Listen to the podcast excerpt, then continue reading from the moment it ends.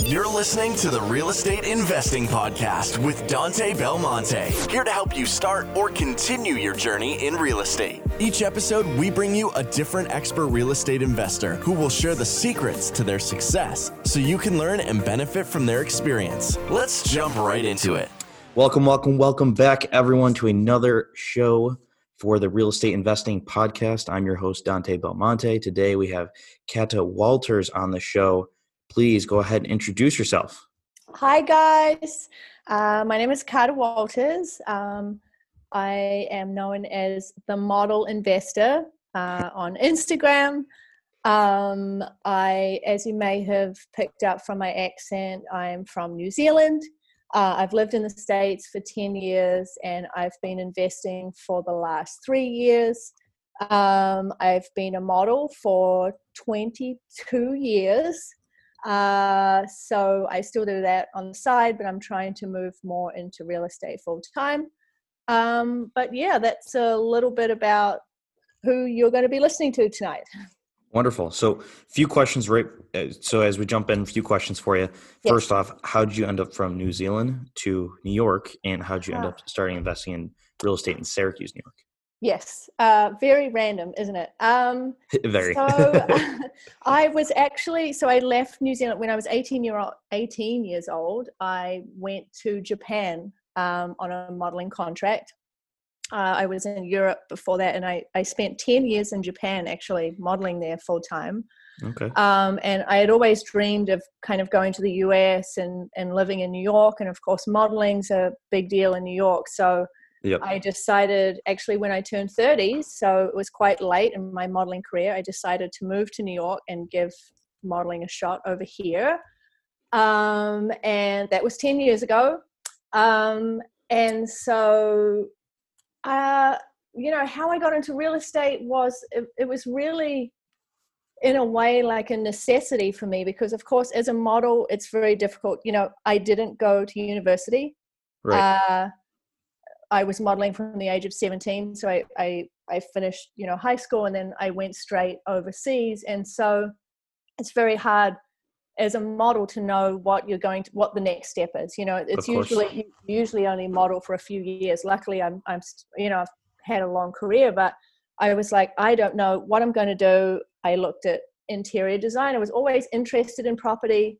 Um, you know, when I was in my early twenties, I looked at a warehouse, and I saw this vision in a small town in New Zealand to turn this warehouse into like four different apartments. But my parents were very conservative. They didn't want me to take on a mortgage or have any debt. So I kind of, kind of forgot about real estate and, and property, um, had a stock portfolio, didn't understand it. Didn't like it, not, not, and nothing against this, you know, the stock market, but I just didn't have the control. And, and so I right, was it wasn't like, your style. Right. Exactly. I was, I was like, this is the time I have to do something. So I started looking at rental property investing, you know, how I mm-hmm. could use the money that I'd saved as a model before it, you know, before I spent it all. Living in New York's expensive. I needed yeah. to start making my money work for me, because it was just going to sit there and modeling, you know, it has this, um, you know, there's a time, there's a time on it. So I, yeah, basically I was like, right, where am I going to invest? It all happened really quickly. Kind of a rookie mistake, Dante. And for the listeners out there, I was like, right, I'm going to buy a rental property, and I'm just going to look at, I'm just going to Google a few things online, and let's see what markets are the best to invest in in two thousand sixteen. This is back in two thousand sixteen. Okay. Read some articles, bought, you know, went to Barnes and Nobles. I bought like every book on, on real estate investing. Yep. And I was like, I have to learn, I have to do a crash course. I'm very kind of type A. So when I decide to do something, I kind of, I become obsessed with it. It was like twenty-four hours reading, learning. Right, I'm going to buy a property. I settled on Texas because I read a few articles in a Forbes article, actually, um, you know, very high appreciating areas. And like I said, rookie things. I didn't understand that actually cash flow is... Right, what uh, cash flow was. And- I, I was kind of like, oh, right, this is awesome. I can, I can buy some in Texas. It's going to go up like ten percent. This is great. So, um, but I mean, you know, I... I bought something about four or five months later, uh, bought a nice, nice property. I paid asking price for it. It's a hot market. Another thing that I didn't know anything about. What type um, of property was it? It was a single family, three bedroom, two bathroom, nice little Fort Worth, Texas.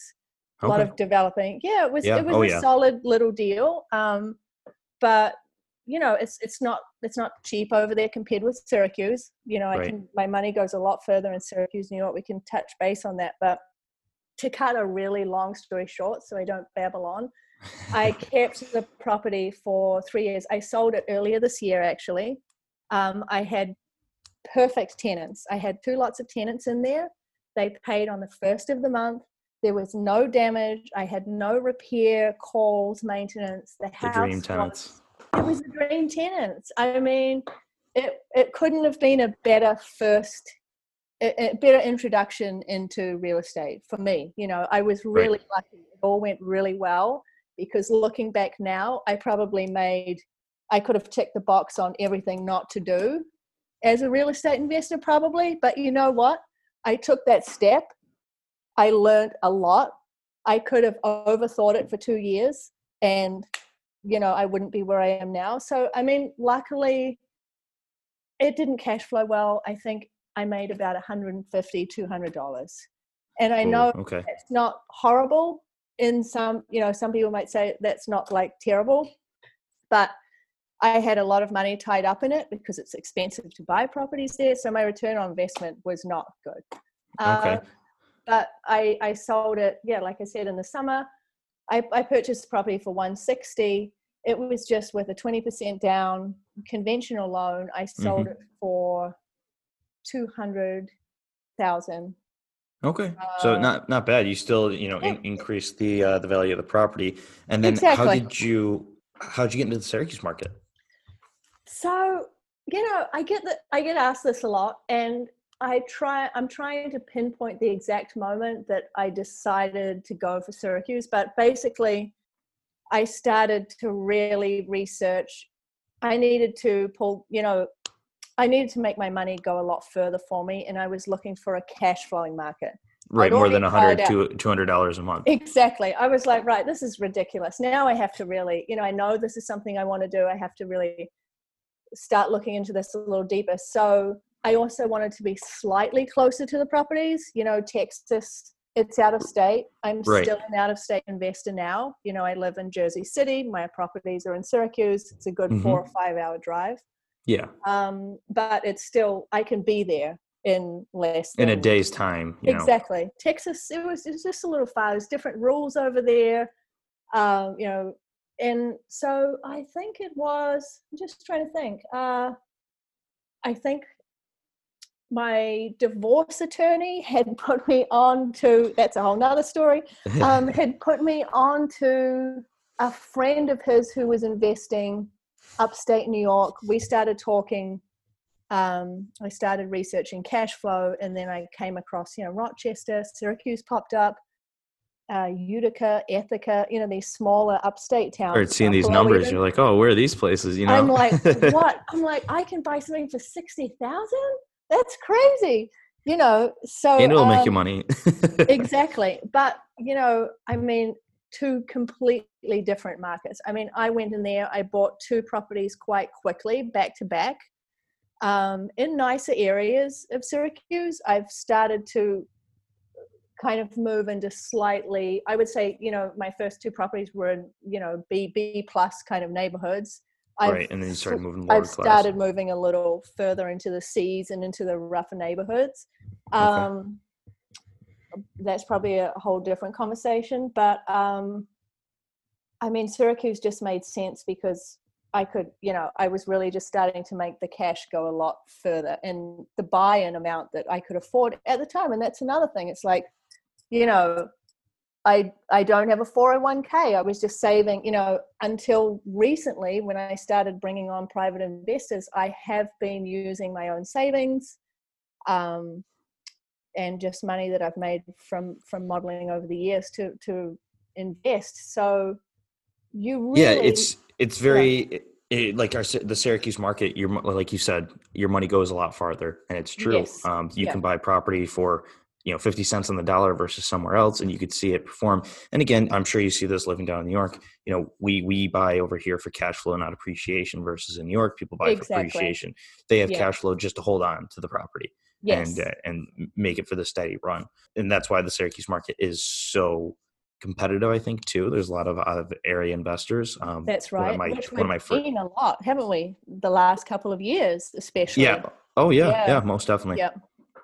So talk to me what it's like. Um, it, well, first off, how often do you go back to New Zealand?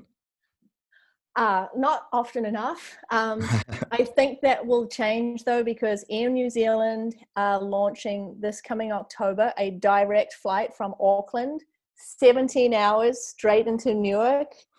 But I mean, once you're on the plane, it doesn't matter, right? So I think it, I'm hoping it'll be a little cheaper. Normally we have to fly to L A or San Francisco, then we connect, mm. then we get the flight from L A. So I try to go once a year.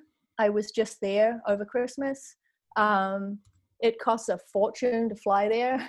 I I almost prefer people to come and visit me. Like my niece is coming this year. My mum came last year.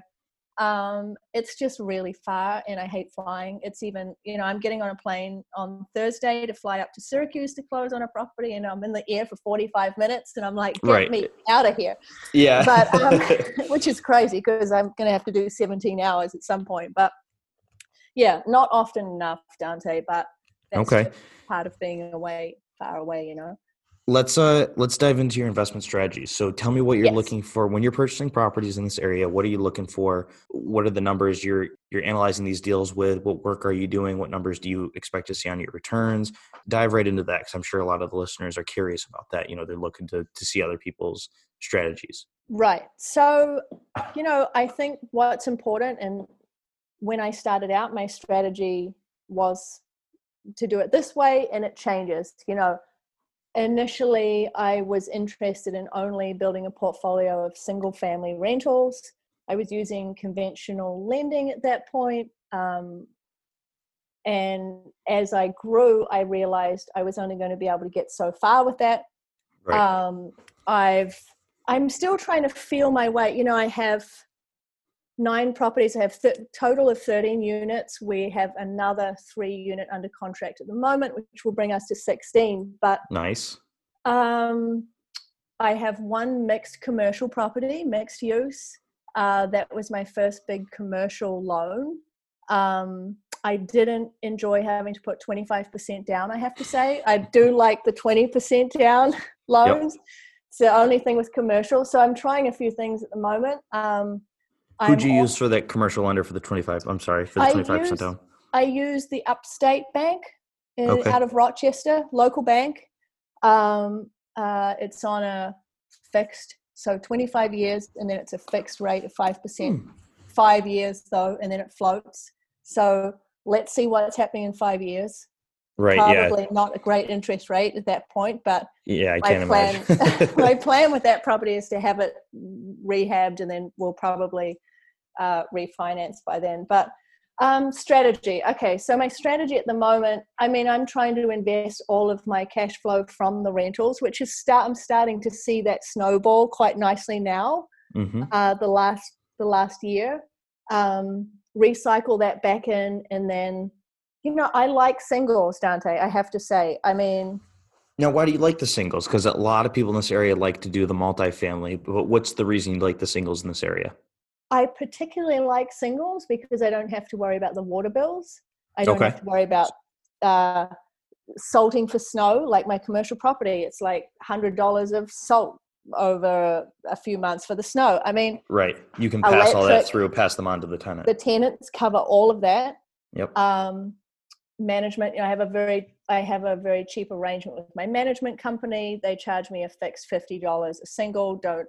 I know that's wow. out there now, and don't, um, yeah, I, I've got a very good deal there. I won't ask you who you use because, you know, then that'll just get out there. I can't put that out there. um, but um, I, you know, I find that tenants stay. I mean, I can't compare too much because I've only owned my commercial, I you know, property, and it has, you know, has a, a bodega in the first floor, but then I have three, four apartments in the building. Right. I remember so seeing I, you on your Instagram. That's right. So I, you know, so far that's been great, and it's, it's a touch wood. It's like a commercial dream, but I have heard that tenants move a lot more in the multifamily. You know, they're moving in and out a lot more. Yeah. I find my tenants treat my properties more like it's kind of their home, you know. Exactly. I, that That's the thing with single family. They, they think yeah. it's more of their home. They they feel like it's their home. They don't have exactly. neighbors above them, below them, next to them. I mean, yeah, yet next to them, but on separate properties. Yeah, versus you attract the commercial families. Exactly. More. Families are going to stay longer. Yeah. Um, and the only other thing I like so far that I've noticed just from my experience um, is just being able to sell them off. I have one single at the moment. It's, I'm calling it my lemon. Uh, we're going to make some lemonade out of it. I think it's going to be fine. But basically, it's in a really nice area. It wasn't cheap when I purchased it back in two thousand seventeen.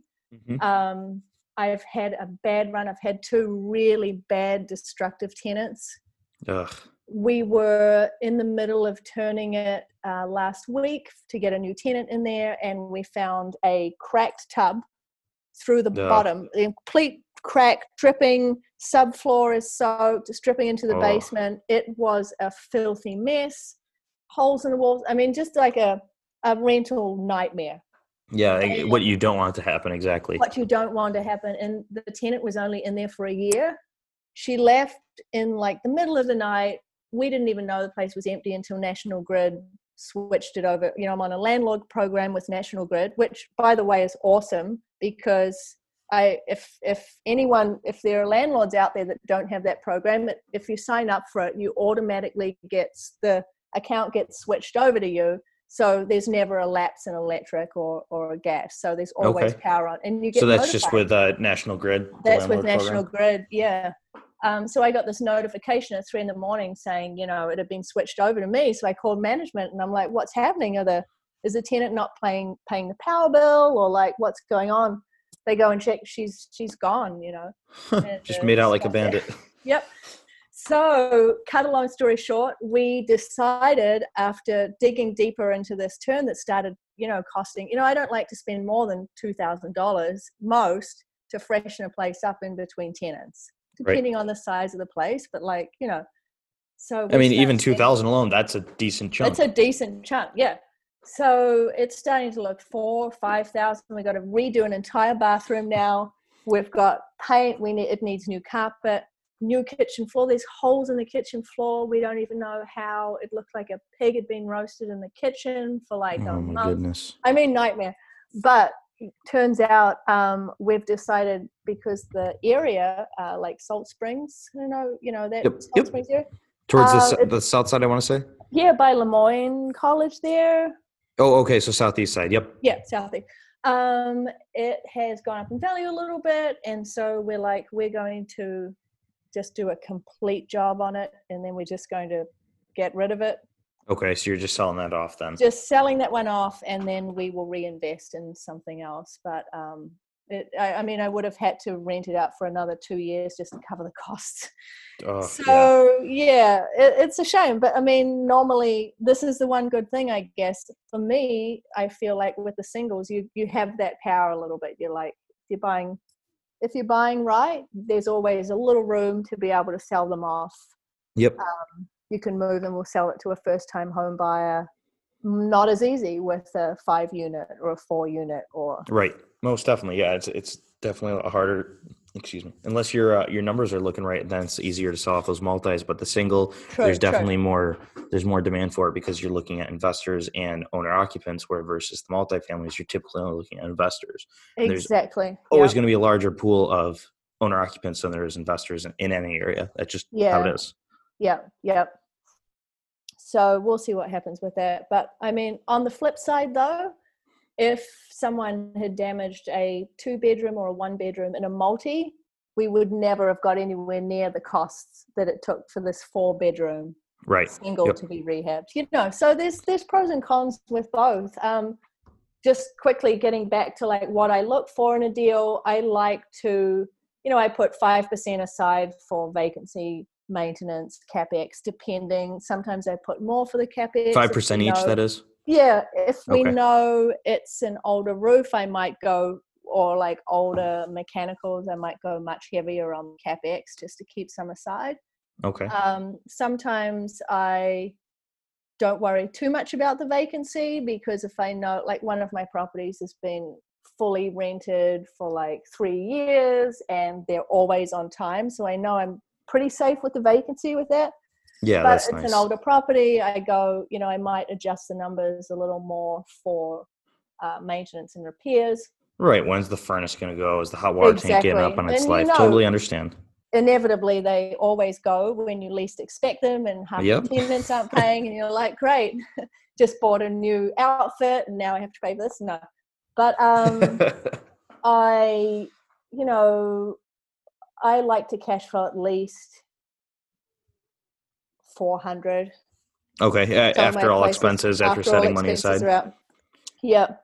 Um, but I mean, I've been really lucky a lot. I mean, I have a few singles that were packaged in a, uh, on a blanket loan. Um, and they're bringing a cash on cash return of thirty-five percent. Oh, I mean, wow. That's wild. Great. I got an amazing deal with those. Um, they're all relatively, you know, in pretty good shape. So I'm not too worried about those numbers changing too much. Um, right. But yeah, I mean, it's the Syracuse market's got a lot more competitive. It's a lot harder to find deals now, I'm finding.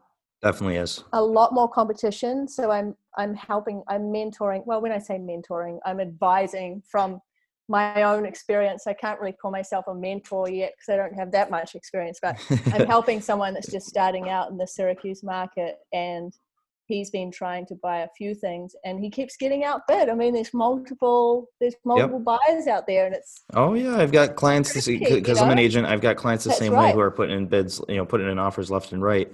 And it's just, you've got cash buyers coming in or someone coming in with no inspection, you know, it yeah. just trumps their offer. I just, I don't feel right about the no expe- inspection unless I've been able to have my contractor go through the property myself, or like. Right. If you're, or, you have the contractor you. Present. Exactly. But for someone out of state, I feel like, you know, and he's, he's here in New Jersey. I just, you know, I kind of advise him, like, when you're starting out, I, I mean, the inspections really helped me just keep track. I mean, I've never actually been, a, have had to pull out of a, of a deal because the inspection was so bad. Right. But I've used it as a great check system to remember, like, ah, we do have this issue here, or this is something we need to keep an eye on, or this. Yeah, it's is, almost a leverage tool as well. You know, I get an invest, investor's inspection, so it's not, it's it's a little cheaper. They just hit on the main parts that we need. Right, to where they about. where they check every single outlet, every, you know. Yeah. I mean, the doorbell doesn't ring. Oh no, it's that. Yeah, they that put that in the report. Yeah. Um, okay. But yeah, yeah. So what's, what's the long-term goal for your investing? Are you looking to just acquire more smaller properties, more smaller uh, multifamilies? Are you looking to get into a larger apartment building or a more commercial side of things? I know you said you're kind of getting into the commercial side. Is there a goal you have down the line, or just keep acquiring anything that really comes across your path that works?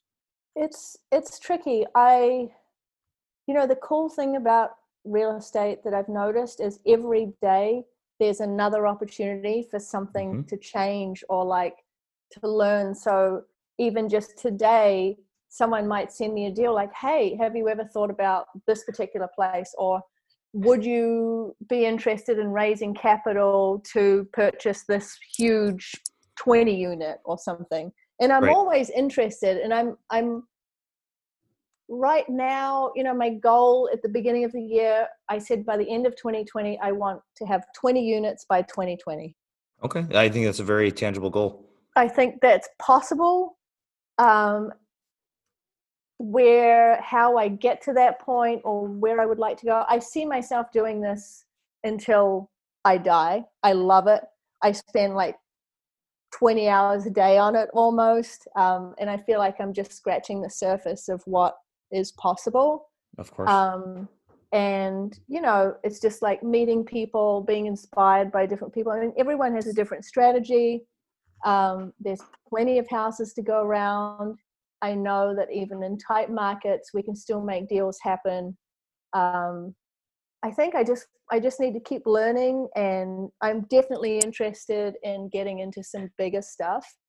um, how that looks or exactly what or where that is, I'm kind of still figuring out. But and I'm um, sure it'll come right along when it when it's it's it's time. You know, yeah, when it's, when it's meant time, to be. I'll be happen. open to it. I think. Yep, yep. So, uh, but in the meantime, just kind of keep going. I need to sell this single. We have a three unit we need to to rehab, and you know, just keep doing this. The smaller multis. I would love to do a burr.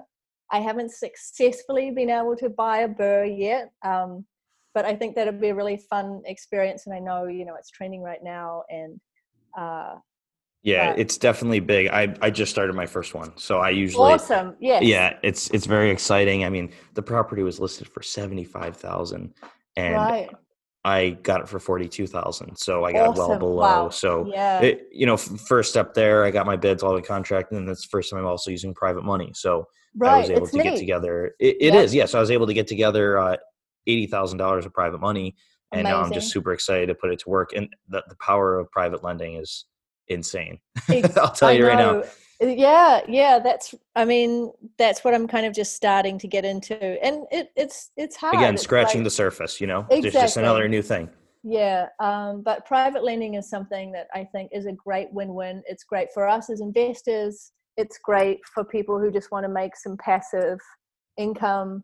I mean, the stock market's a little tricky at the moment. I know a lot of people are pulling out of that because of uncertainty. So real estate is is looking like a great option. But yeah, burr is, I mean, it may absolutely makes the most sense as far oh, as yeah. I mean, half the time you're funds. you're in a deal for nothing. Exactly, and that's the best way to build. You just got to make the numbers work. And exactly. Yep. Yeah. Um, so it, it's cool because the, the the burr I'm doing, so it's a four bedroom single family. It's two full baths. We're you know we're just about gutting the whole thing. And right. We're putting it into a five bedroom, two full baths. So we're adding another bedroom, which is awesome. Going to at the appraisal add more value. Um, and it's a pretty decent sized square footage, and the comps in that area right um, are, are pretty high. So the numbers are looking pretty solid. I got some investors really excited about it. And yeah. I'm also, I'm also really excited about it too, you know, cause I'm going to have a house with no money invested into it. Exactly. And I can use that capital, deploy it to the next project, and you just keep exactly. going. That's you how you just recycle. And exactly. in the meantime, yep. you're building a cash flow, you know, with no money. I mean, infinity return on investment. Exactly. I your just, cash on I cash can't that. be calculated. I love that. When I run a deal through BiggerPockets through the calculator, you know, and it says infinity, and I'm like, oh my God, it yep. just seems and too good to be true. Even if I'm but, losing, if I'm, even if I'm leaving two thousand dollars in the deal, I could care yeah. less because I, that's again, I don't have to put twenty percent down. I don't have to exactly. put twenty-five percent down. And sometimes yep. in some cases, we're going to be able to pull that money out. So we actually are pulling out you, all that money a plus a little extra. Exactly. For yourself for the time. Exactly. exactly. Yep. It's like your acquisition fee, your asset manager exactly. fee. Exactly. yeah, it's your it's your stress management fee. Stress exactly. and worry of the it's appraisal. All fee. worth it. All worth yeah. it. Well, that's um, very exciting. You'll have to do a podcast on that because we'll want to see the numbers, and I'm sure all your followers oh, yeah. and yeah, that'll be a great one. Yeah, it will be. So we'll have to do some more with that. For being outside of your market that you currently invest in, do you yes. use any programs to keep track of your properties, any property management programs, or you just use Excel, spreadsheet? What are you using? Um, everything. You know, I'm a little old school. I have about ten manila folders on my desk at the moment where I keep everything as paper. I know I'm not, you know, I'm kind of split between the millennial and Gen X a little bit. I guess it's Gen X, right? right? Gen X, the one after millennials. I don't know, whatever I am. Um, and I just, I like to see everything written down. I have a massive whiteboard in my office with everything that you can imagine. It's just detailed. But I have, I mean, I have a spreadsheet online. My management company, um, they use a software program, so I can check in. I check in like four times a day. I'm like, what program's that? Um, it's called, let me just pull it up here. Onsite Property Manager. Onsite Property Manager. Okay. Yeah. I haven't heard that one. Um, and you know, it just has my current, I mean, I can get everything, get summary report, tenant reports, everything's in here, financial reports. Um, it shows when the tenant has paid the rent, whether they paid by housing assistance or cash. I mean, the, and so it breaks down everything for you. one hundred percent. And then, you know, whenever there's a problem, well, maintenance calls, there's detailed notes on that. So I kind of keep track of, of that. And then at the end of the year, of course, you know, it's all the uh, information's exported and it's easy to, to keep track of the expenses, and I can see how well the properties are doing. That's um, good. I mean, that's, that's great. That's kind of, and I'm way. lucky. All my properties are with the same management company. So everything's just kind of there and in one place at the moment. So between that and my manila folder system and my whiteboard system, I got everything pretty rounded out, but I mean, nothing, not nothing super techie or exciting. Yeah. Um, I mean, I'm, just, I'm the same know. way. You, you go into my office, I have binders, uh, yeah, w- with that, everything for each property has its own binder, and every single sheet of paper that has to do with that property, you'll find in, in there. there. Exactly. Yeah. It, it's very easy, 'cause it's very easy to reference. I also keep, uh, digital copies on my computer, because when I'm moving around, I can exactly. you know, pull up a lease and say, you know, well, this is what we agreed upon, blah, blah, yeah. blah. I'm not at that point yet where I have, you know, eighty units where I need to use a program like Buildium or, or uh, Portfolio or uh, I forgot the name right. of it, where you have to keep track of everything. So it's nice we're at that point, but once we get up there, it'll be, you'll have to use something to, to keep track of everything more efficiently. But it's yeah. that on-site property manager that definitely probably helps with the I, management company. I could add one thing. I do use Stessa. I don't know okay, if anyone's yep. heard of Stessa. Yep. The only problem is uh, they don't have, and I've talked to customer service, and I think they're working on trying to incorporate this into the system, but you can't do, so I have three singles that are on one blanket loan, mm-hmm. and I can't break it down in the Stessa system. They haven't ah, okay. figured that out. So then now, you know, I have these three properties, but I have to put for one property the full loan amount, and then the other two. Which skews kind of, the numbers. It just kind of messes everything up a little bit. So I've kind of off that in the meantime, but I actually really like the layout of that. Um, I can see, it's just kind of a nice, it's just seeing everything in one spot is good. But I mean, yeah. until I heard it's a great program. Yeah. And it's, I'm pretty sure it's free. Yeah, it is free. I don't think I've yep. ever paid anything for it. Yeah. So, yeah, there's like there's like a paid version you can use that's higher up, but there is the free version that does a lot or just about does everything. Plenty. Yeah, exactly. So until they fix that one, you know, multi-loan portfolio loan thing, I kind of can't use it. But I know they're working on that. So good. Yeah. Yeah. Okay. Um, how are you finding your deals? Are you on the M L S? Are you doing marketing campaigns? Do you have broker off market that's bringing deals to you? How do you find those?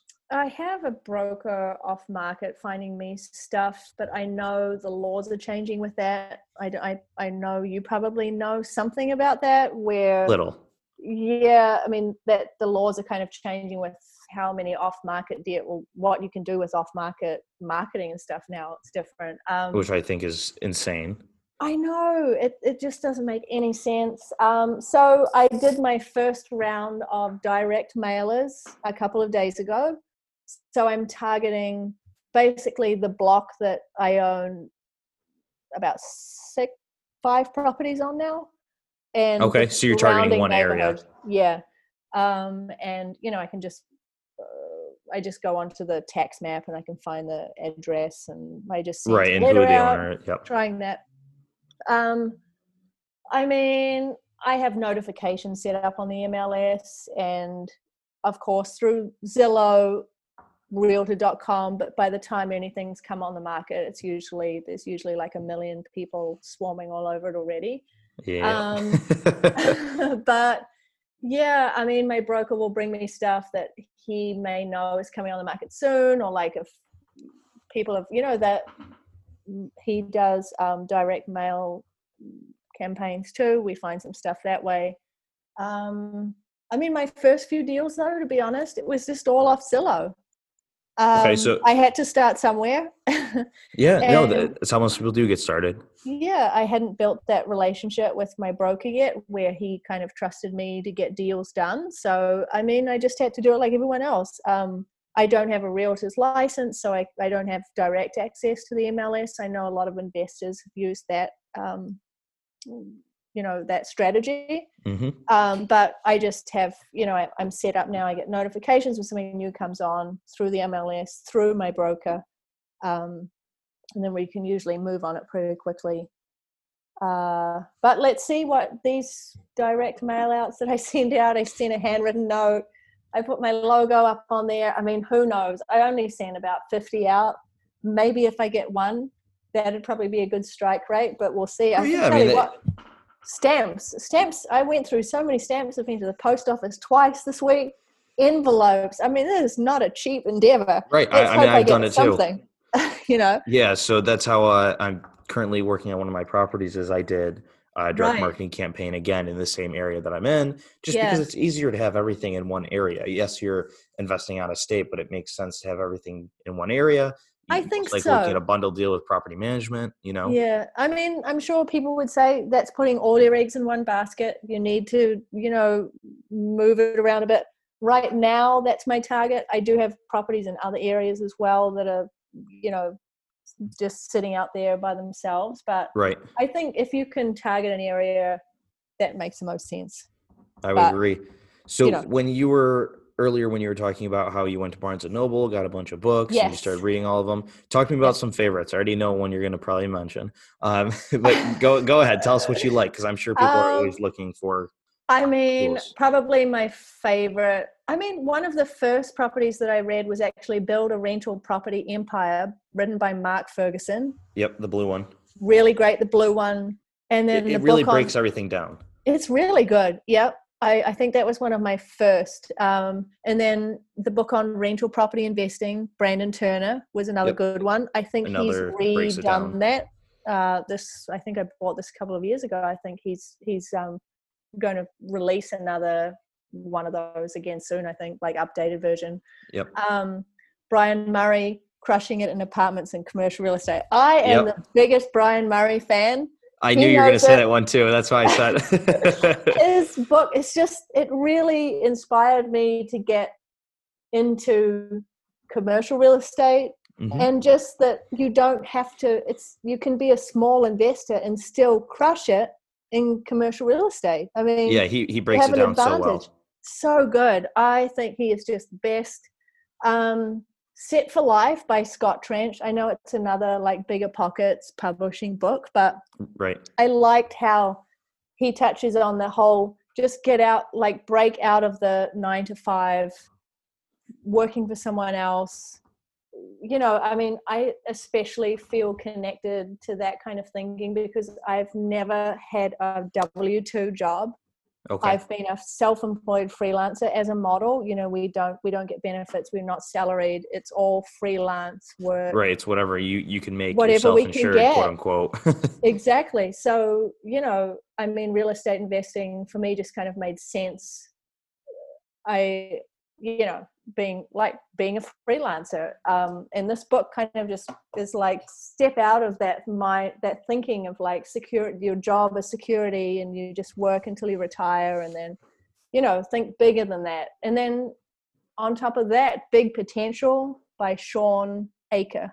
I know I okay. mentioned this in my YouTubes. I need to yep, yep. think of some new books actually. But another good one, it's just like we can only get so far is individuals just doing things for ourselves and by ourselves, like as a group or like connecting with other people, our potential is just endless. Like we can blow the roof off potential if we join together. And it's, yeah, I mean, it, I also Think and Grow Rich.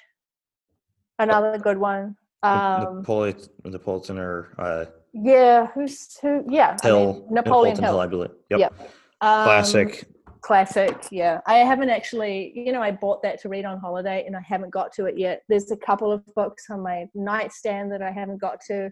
But I would say in a nutshell, I mean, the, I mean, I know everyone probably mentions these books that I've just mentioned. But. Well, yeah, they, they everyone mentions them because they're great materials. You know, they cover yeah. everything, they break things down, and they're interesting reads. Like I've I've bought some books, some real estate books or some investing books that I just – it was so dry that I just, I couldn't take it. And I don't care yeah. how good the information was in it. I just, yeah. I couldn't finish some of them. Yeah. Yeah. That's just how it is. Yeah. Do you have a, a mentor or someone that you're always talking to about properties?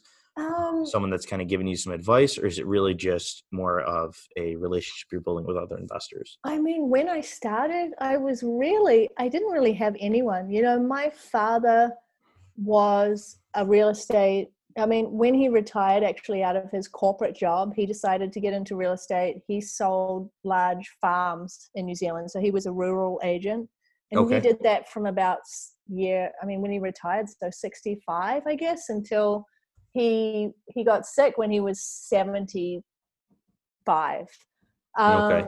And he, you know, when I first started investing, he was unwell. So I didn't really, I wasn't able to talk to him about this stuff because I know he right. would have been really great. Because, you know, no, you know, I mean, I, I used to watch him like talk, I, you know, heard him talk about what he was doing, but never kind of thought, oh, that all makes sense. um, so when I first started out, it was really just kind of out there by myself. And I didn't really know about BiggerPockets. I didn't know that there were people out there that would like help you. I kind of just kind of dived in and did it by myself in the beginning. Luckily started, I mean, my broker, Frank, you know, I started working with Frank when I, when I started investing in Syracuse, and I mean, I bugged him nonstop, and I feel really bad about that. And I'm trying to make up for it, but like I had so much to learn, and suddenly someone was able to answer my questions that I had in my in my head, you know. Right. Um, Instead of just looking online or something like that, exactly. You had a physical person you could contact. And it's just throwing stuff around with. Um, luckily, you know, BiggerPockets. Then I kind of found BiggerPockets. Luckily, and mm-hmm. I was able to kind of connect with a few people there. Um, but I lots of questions really, answered on that. Exactly, exactly. Some of them, some of them are a little far off, but, um, I mean, luckily there are forums out, forums out there, but like I get a few calls now, you know, like I said, I'm kind of mentoring a couple of people just to help them get started because right. We kind of where you that. are, where you didn't have anyone, but now you yeah. do. So if I can just share what I've learned so far, like, like I said, I'm no expert, but just guide them and just share my experiences in, in mm-hmm. hopes that they can learn from that, then I feel like I'm giving back a little bit. Because, like, yeah, I didn't really, I didn't really have anyone really. I know my dad would have been really great, but like I said, he was unwell and he's since passed. But I know, um, you know, like I said, my team now, you know, I have a contractor, even my attorney, we've kind of grown a relationship, you know, built a relationship over the last three years. So working with all the same people, I mean, I've, I've learned a lot from them. I mean, I can ask some questions, stuff. I drive my contractor mad half the time, but he thinks it's funny. well, I, mean, this, I don't think it's funny, but. Well, yeah, I mean, that's just how it is. You, you build a team and you guys kind of build off of each other. You're learning yeah. from them. And, and I, I think the, I, yeah. No, go ahead. Oh uh, no, I was just going to say, I hope I bring something to them. That, you know, I mean, I try and give back to them and help them as much as I can, of course. Right. Make it worth their while. And yeah. I think like the, uh, the investor groups, the meetups we go to or the meetups we host, things like that. Um, yeah. I, I always think those are great. And I talk about them on every single show because you're networking with people who are doing the same thing, who have done what you've done, but exactly. did it differently. And you guys learn off each other. And I can honestly say there hasn't been a single meetup I haven't gone to that I've been able to take something away from. Right. I, I found two of my commercial mortgage lenders from there. I found one of my handyman guy that does some work. He just, he did a kitchen for me uh, about a month ago. Awesome. Uh, you know what I mean? It's just every single time you go to one of these things, even if you're spending two hours there and you're just taking one thing away, yeah. it was worth it. You know, that, exactly. that two hours can make a, a twenty thousand dollars uh, difference in a property for you by learning something or, or meeting with someone. Yeah, yep. And it's just support, isn't it? It's just knowing that there are other people out there having these problems with tenants. You're not the only one. Exactly. And you're not you're doing not a bad one. job mm-hmm. or whatever. And, and you get you, know. you get so encouraged and like pumped up kind of too. Like after I get done with a meetup, I'm like, yeah. all right, let's go exercise what I just learned. Let's go do it. Like I, I'm ready yeah. to do this. You know, it, it definitely puts wind in your sails kind of thing. one hundred percent. Yeah, yeah. For uh, for this, the, you said you started with private money lending. You're not, yes. you didn't start with, you're getting started with. Where are you finding these private lenders? How are you building relationships um, with them? What are the terms you're doing with them? Talk to us a little bit about that. So I was actually approached by uh, like a family friend, not even family, just a family friend, um, just had, who had been following my journey so far and was interested in um, kind of real estate and what I was doing. And we got talking um, terms. I find... I mean, I'm still getting used to pitching and, I mean, raising capital is one of the hardest things. It is, yep. I feel. Um, it, and it, it's also like I need to get out of my head and be like, I'm not asking for money. This is a partnership. It's a win-win. Mm-hmm. Um, also, just, you know, trying to ignore that little chicken little voice in my head that's like, well, why why can't you do it by yourself? What do you need someone else for? Well, because I need to grow and I only have so much. And, and just, you know. Um, you can scale much quicker this way. Exactly. It just makes sense. And it's great for everyone. I think it was just that realization was like, oh, I'm actually helping someone if they come on board with me, you know. It's a win-win for each party, you know. Exactly. Um, terms, my first, so my first deal, um, the lender's giving me fifty K. We're just doing it for twelve months as like a warm-up. Um, and I'm offering him a very nice twelve percent. Wow. Um, I know. You, you must have been I, dying I, for that money. um, but I, I'm, you know, planning, I think ten percent, I think give, given, depending on the deal. Um, and, you know, I know this one's a home run, so it's easy for me. The, the numbers work for me. Um, and, you know, we needed it quite quickly. So, I mean, it's case by case. Right, Maybe it, longer it is. deals, I would possibly look more closer to like an eight or nine percent, but then at the end, maybe a slice of the, the equity pie. There you go. The See. exit. Yeah, there's lots of different ways. Um, yeah, and that's the cool thing again about real estate. You can structure these things any way you want. Exactly. Um, um, are you doing scheduled payments or balloon payments? I'm doing I'm doing monthly interest payments. Okay. Um, it, like interest only. Interest only, and then the capital will be, will be returned at the end of the term. I'm just comfortable with that. I know ideally if you're doing a flip or a burr even, it'd be nice to have deferred interest payments until the end, uh, you know, in right. the form mm-hmm. of a balloon. And I think maybe as I get more confident with dealing with private lenders, I will feel more confident about pitching that type of deal. Oh, yeah, um, you got to get started. You, you know, got to get I'm comfortable. In the beginning, I'm like, I just threw out the best possible deal out there, and you know, we'll see. But I have, I have told my investor that this is definitely a opening special, as it were, and that yeah. you cannot expect twelve percent for the for the next one. But um, yeah, uh, yeah. I mean, case you know, case by case, we'll see. Um, So how good did it feel when uh, that lender gave you the okay to give you funds for the property? It was almost too perfect and easy. Right. In a way. He, I yep. mean, yeah. Um, he had sold some stocks. Actually, he had a nice run in the stock market and he wanted to diversify a little bit. Um, That's awesome. And so he's like, you know, I really see how dedicated you are to this and, you know, I'd like to be involved. Um, and so it was actually quite exciting. I felt like, rather accomplished in that moment, like oh I this was one of the hardest things for me to really get my head around was raising capital, and I just made I just made it happen just a little bit.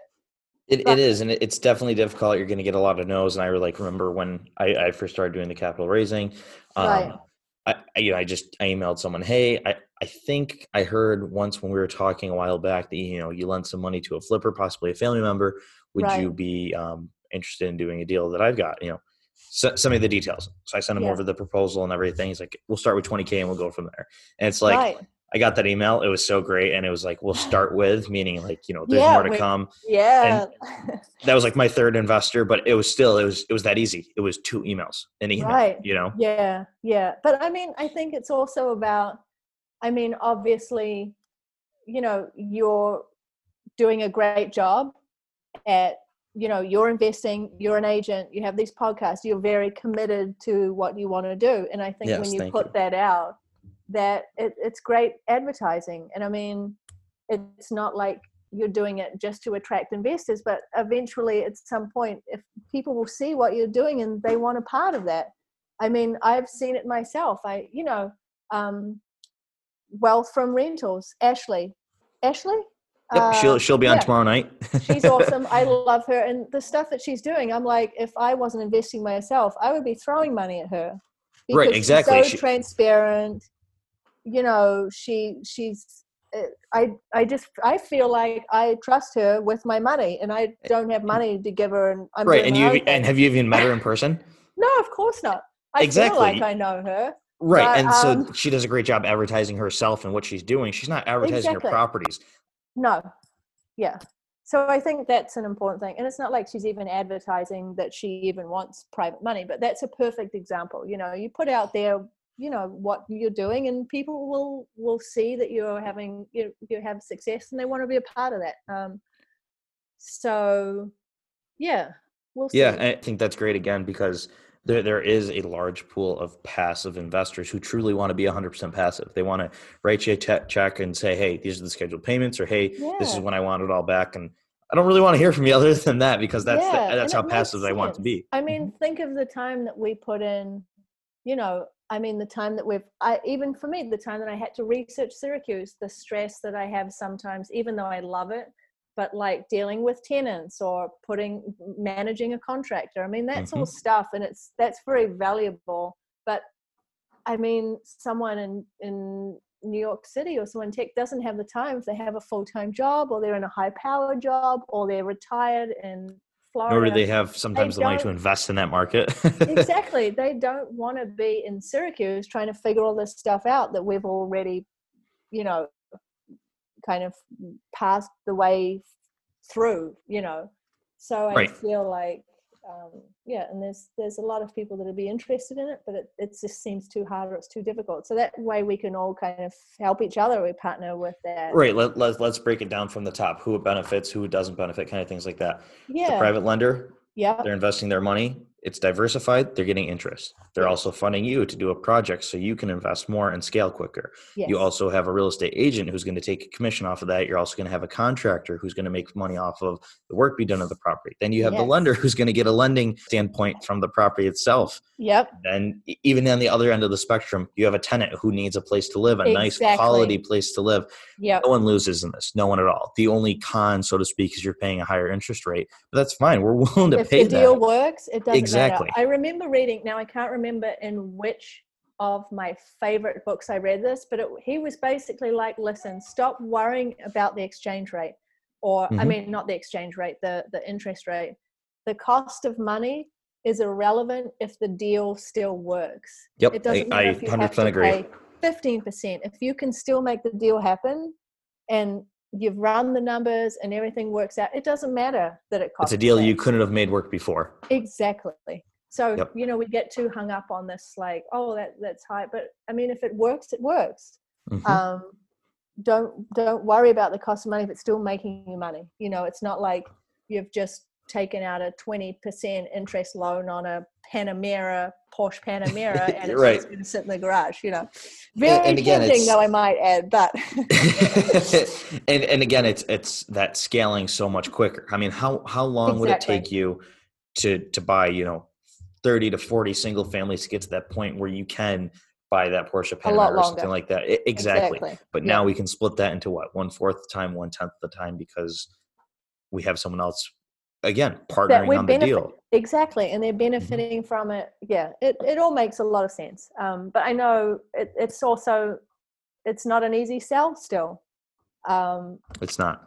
Because you, you, you're asking someone to trust you with X amount of money. I mean, how many people have thirty thousand to sixty thousand dollars just sitting in an account waiting to, you know, give it to someone, or someone yeah. who's just like, yeah, I don't know what to do with this money. A lot of people don't. A lot of people don't. But convincing those people to can be difficult, and you're going yeah, to get a lot of no's at first. It can be life savings. It can be, well, this is our retirement fund for, or this is what we've put aside for our grandchildren's. I mean, I mean, they're putting a lot of trust in you for sure, but as long as, I mean, I take that, I I would be a lot more careless with my own money, one hundred percent, although oh, yeah. I'm not even careless with my own money, but I would take much higher risks with my own money. And regardless, we're not, we're not, foolish. You know, we know how to invest the money exactly. properly. We know how to take precautions and not put too much risk on our own money versus someone else. Um, exactly. And I think yeah. that's huge, especially because there might be a first lien position, or yeah. there might be something yeah. that we're within the default. It's going to come back on us anyway. And you want to build the relationship. You want them to want to roll over it. Right. Exactly. You want, you want them again. to throw money at you. Yeah. Oh, exactly. Do another project. Here's some money for another one. Keep going. one hundred percent. So, I mean, yeah. with that said, anyone that's listening, please feel free to hit us up to do some private lending with us. We would like to yeah. multiply your money. Not that we don't have any money to do it. We just want more. Exactly. Who doesn't? Yep. Yes. So talk to me a little bit about an obstacle you had to overcome between all of this, from the day one when you started all the way up to, you know, when you had a cracked bathtub and water was going through the subfloor. Tell me about yeah. what the biggest obstacle you would biggest, say you faced. We always talk about biggest, the successes. I know. The biggest obstacles, I mean, uh, as far as, you know, lending hasn't been a problem. I mean, besides dealing with the two bad tenants, I mean, obviously that's an obstacle. Um, what, you know, one we had to evict. But I remember at the time, you know, I was going through this, we were having a trouble. It was the first tenant that ruined the property, actually. Mm-hmm. She was there for two years. I mean, we were in and out of eviction court. She wasn't paying her rent. It was just this nightmare situation. And I remember thinking at the time, though, that it's important to go through this because everyone has to go through an eviction at one at, at some point. I was never going to have a perfect record of like, oh no, I've managed to pick the perfect tenants and everything's right, been fine. Every single like, time. I have these perfect houses. I mean, it was actually a great learning experience, and I realized that yes, there is a reason that we put this money aside each month, or that you need to have reserves, because mm-hmm. I had to pay a mortgage out of pocket for like three months and attorney fees for an eviction. And then, you know, I mean, luckily I had a security deposit, because I know a lot of people don't take security deposit. That's kind of like a trending thing, which I think, oh, I think is a little crazy. Yeah. Um, oh yeah. I mean, how are you supposed to, again, that, that security deposit, first month's rent, that's all it probably was, or something covered, around there. Exactly. Yeah. Didn't even cover um, the mortgage probably, or, or somewhat of it, if it was yeah. a single family, or if yeah, it was it wasn't too bad actually. It was like right. I think the the the mortgage five hundred and something all up, you know. Wasn't like a big deal. But at the time, you know, I only had three properties and I was one down already for like three months. So I'm right. Like, there's thirty three percent of the portfolio already exactly. down. Exactly. Um, but I mean, that was a learning experience. Other obstacles, I mean, it was more just, you know, being out of state. So obviously, I mean, it's also self, you know, relying on a property manager to. I'm sure that can be scary. It, I mean, it can be a little scary because, I mean, everyone knows no one takes care of the property like the owner. I mean, and that's just the yep. way it is. I have, I, if I had a property management company, I wouldn't be going to every single property every day, checking up on things. You know, it's just not the way things work. No, it's it's not yours. If I had rental properties here in Jersey City, I would stop by on the way to the gym and walk past. I mean, I'd be a total freak probably. I would be the worst landlord. You wouldn't want me as your landlord because I'd be. You like, got a restraining order on your clean. Own property. Exactly. Um, so I think in the beginning, you know, wanting to be really wanting to kind of micromanage and be involved, like, hey, what's this? And just, I really had to kind of pull back and trust that my property managers were going to do their job. I was paying them to do their job. They're professional. They know the market. And I think for me, it might not seem like a big obstacle, but in my mind, I was like, but I want to do it this way. And why don't you go and check on that tenant? Because, or, you know, it was like, I oh, wanted yeah. to be more involved. And I think as an out of state investor, that's always a struggle. I mean, you kind of just have to be like, you know what? Fine. I mean, now I'm in touch with my property manager most days because, you know, we have more projects and, um, but you know, back in the day, I couldn't, I couldn't email them every day. I mean, that just didn't make any sense, you know? Right. Um, yeah. Other, as, as far as that, nothing too much, you know, I've had a couple of closings that took way too long. We had an appraisal issue with one closing. The appraiser, uh, basically, you know, the properties didn't appraise for a high enough amount, but it was actually the appraiser's fault. And we were able to have that readjusted and she was actually in the wrong. So that was an interesting obstacle. Um, you know, so, so it's like more that. Like technical stuff for you. It sounds yeah, like, you know. It's nothing, nothing, nothing touch wood knocking on my head right now. Yeah. Um, nothing crazy. Um, you know, just the normal stuff, being out of state. Not ideal. Can't always go and see stuff, or like, you know, right. when you're, you're, not, you're not investing in your backyard, sort of. Exactly. Thing. Um, but yeah. it is what it is. I can't invest in my backyard. I'd need. I'd be broke.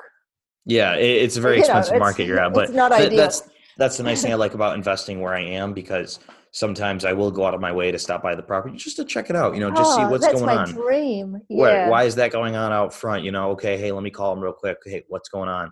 okay, let, can we just fix that, please? That's not what we agreed upon. Or, okay, everything's perfect. Everything checks out over here, you know? And yeah. there's something to be said for that. So I, sometimes I don't know how you do it, because I don't think I would ever be able to just put yeah.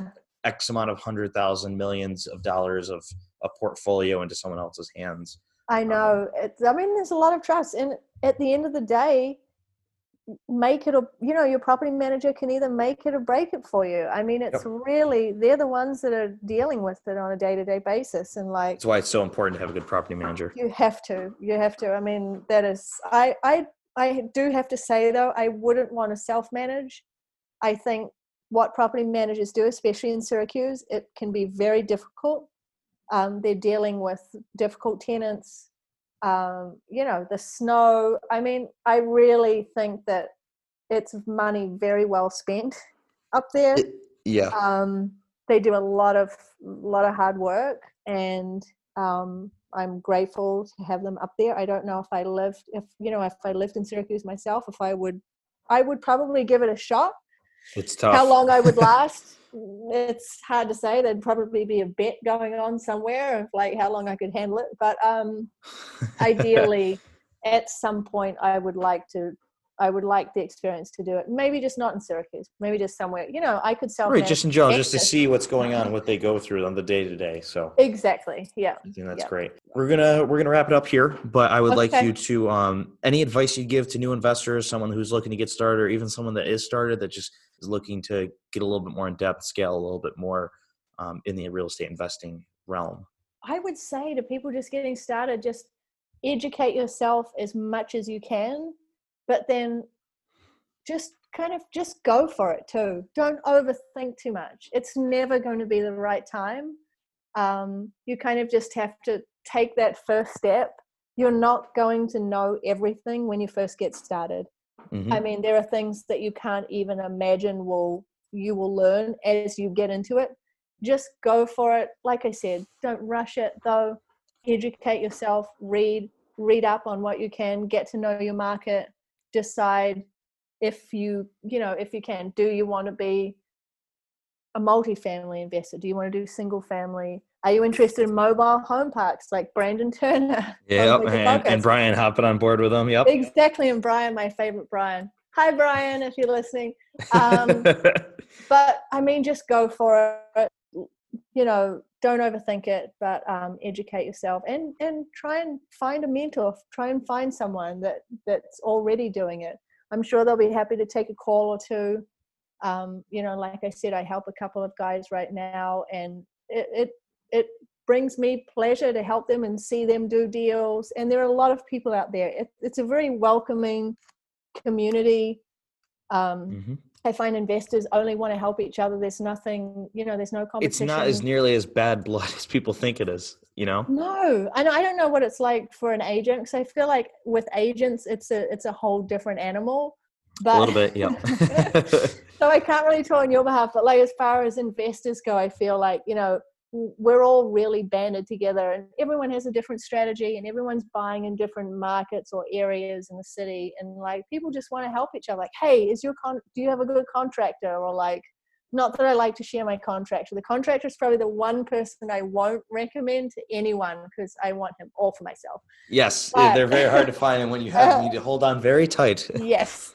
Um, but yeah, but yeah, newbies out there, just, yeah, read as much as you can, get online, get in forums, and then just just get out there and do it and learn. And you if know. the people listening on this podcast have not yes. figured out this many episodes in by now that they need to just educate themselves, they should probably shouldn't do this, because everyone I've that? asked the same question to, they're just oh, like no. over over educate yourself, learn, take in as much information. Knowledge is power. Yeah, exactly. Yeah, knowledge is power. Exactly.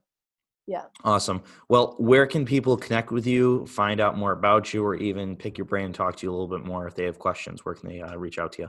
I think uh, the best way would be just go to my Instagram. I'm at the model dot investor. Um, I have a link to my YouTube on there. You can direct message me. Um, I think I have my, yeah, no, I think that's the best way. Okay, um, wonderful. Everyone knows Instagram. But yes, thank you everyone for listening. And I hope I didn't babble on with my accent too much. No, no, it's great. So thank you guys so much for listening again, stopping into another episode. Give us five stars on the rating. If you're listening on Apple Podcasts, follow us, subscribe to us on Spotify, and we'll listen in with you next week. Thanks for listening. We hope you took something away from today's episode. For more information, you can find us on Instagram at Dante Belmonte. See you next time.